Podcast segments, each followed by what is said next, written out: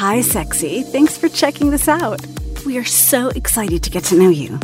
Your story is being uploaded right now. I know you're going to love it. But before we get started, do me a favor and write down this code. It's erotic50, E R O T I C 50. What's that about? Well, it's your key to unlock 50% off and free shipping on adamandeve.com. Man, are they generous. Just enter erotic50 at the checkout, and there you go. This big discount on almost any item in their sex emporium. Oh, and a little hit some of the toys go so good with the stories you're about to hear. Enjoy! Seeing him again is surreal, especially in my bedroom. I want to be pinched. The room is dark and warm. The conversation, while interesting, is a formality, a prelude to what we both want. We're standing a few inches apart without any awkwardness. There is almost a magnetic pull. Even if I wanted to, I can't move. We haven't seen each other in ages, but seeing each other now feels extremely familiar. Our hands touch and our fingers intertwine. It doesn't seem possible, but the simple interlocking of our fingers is much more than affection. It's a full, decadent story sent and received in a few seconds. We finally kiss. It felt like an eternity, but the passion is white hot. His warm hands cup my face, and I pull his warm body close and tight. Eagerly, our hands begin searching each other's bodies, and our wet mouths are primal. The anticipation is too much. I want to touch his bare nakedness in full form. The more I moan, the more he tears at my dress. I burn hotter and hotter. Then he pushes me back on the bed and frees me of the last of my dress and wet panties. Feverishly, I unbutton his shirt and run my hands across his strong chest and back and begin pulling on his belt. I can't stand it.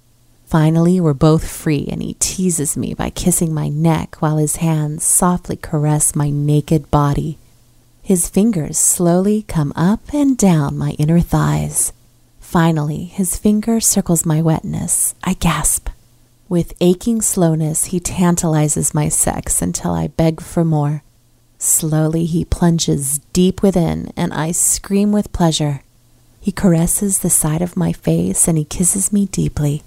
I feel flushed, and my entire body is hot with a burning temperature. Each rhythm brings me closer to ecstasy, hotter and closer, closer and even closer, until I hear my alarm go off. What the? This is so unfair. Not even my dreams are satisfying. And wait, that was. I thought. I'm so incredibly disappointed. Oh well, it's time to get moving. I need to get to the gym. I don't know how much of a transformation I'm expecting between now and tonight, but that's not the point. I've been so good, so I need to jump up and get ready for my morning workout. I quickly get ready, grab my gym bag, and clothes for later. I quickly go through my routine and I occasionally glance at my body during the workout. It's amazing what you can do if you starve yourself and work out religiously. I've done a good job and I look good. But if I had another two months, I could be in the best shape of my life. Not bad for 36. I get attention, but never the right type of attention. I think the saying is true. I think men prefer blondes. I'm about five six, with happy eyes and a smile that could get a grump to grin. If I listened to my mother, I should be married and have at least two kids by now. Never mind that I haven't even come close to meeting the man that I would want to either marry or have kids with. Okay, well, that's not entirely true. There was Donovan. I was a baby. We met the summer before college and we were like a supernova. We burned hot, bright, and then burned out. I never really knew what happened to him. But that was ancient history, and there really is no time to dwell in the past. Not now, anyway. I grab a quick shower and a small breakfast to start the day. My goal is to stay busy so that I can escape from work and get home to change into something incredible for tonight. My friend Julia sends me an email about tonight, but I can only manage a one sentence response. Very nervous, but it could be fun. Call you when I leave.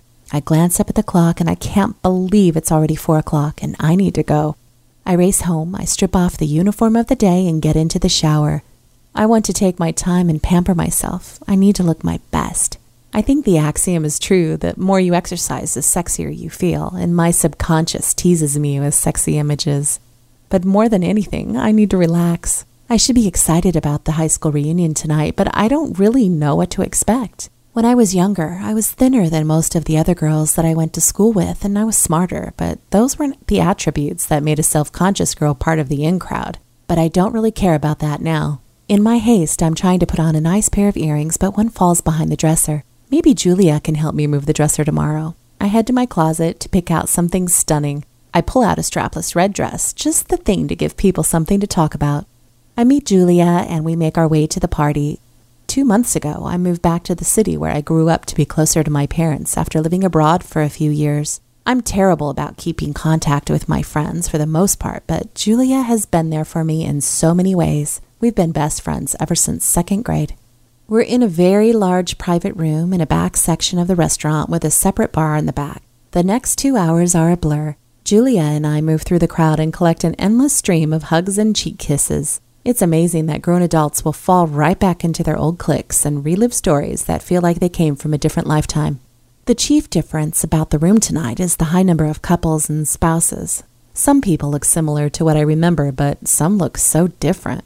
Julia and I try to play down the comments about how we look exactly the same. Thank you, thank you. So even though neither of us are married nor have kids, we've led interesting lives and have interesting jobs, and yes, tonight we look great. So we've come to our two hour time limit. We had no expectations, and it's time to call it an evening and make our final goodbyes.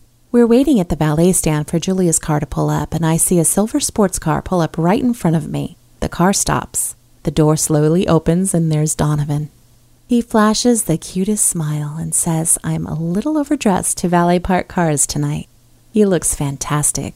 He's in better shape than when we were together. He's about six foot one, dark hair, and broad shoulders. Yet he has a depth and confidence that would immediately stop women in their tracks. He gives me the biggest hug, and I feel almost dizzy. At the same time, it feels as if time has stopped. He asks me where I'm going. Oh, me and Julia were just about to leave. Our eyes lock. He touches my lower back and whispers in my ear, I hoped that I would see you tonight, and now that I have, I'm not letting you out of my sight. Julia clears her throat and says that her car is here and that she'll call me tomorrow. I gave her a hug and a kiss and tell her not to call too early.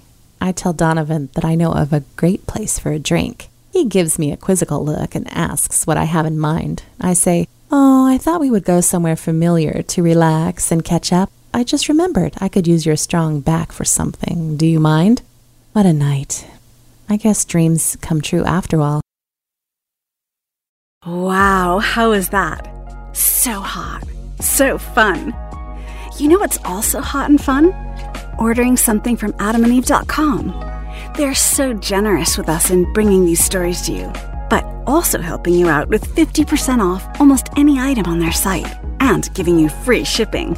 Just enter offer code erotic50 at checkout on almost any single item, and you'll see the price go down by half. And shipping is for free. Amazing! Erotic50 is the code. So don't stop listening to these stories. We love you. I'll be waiting.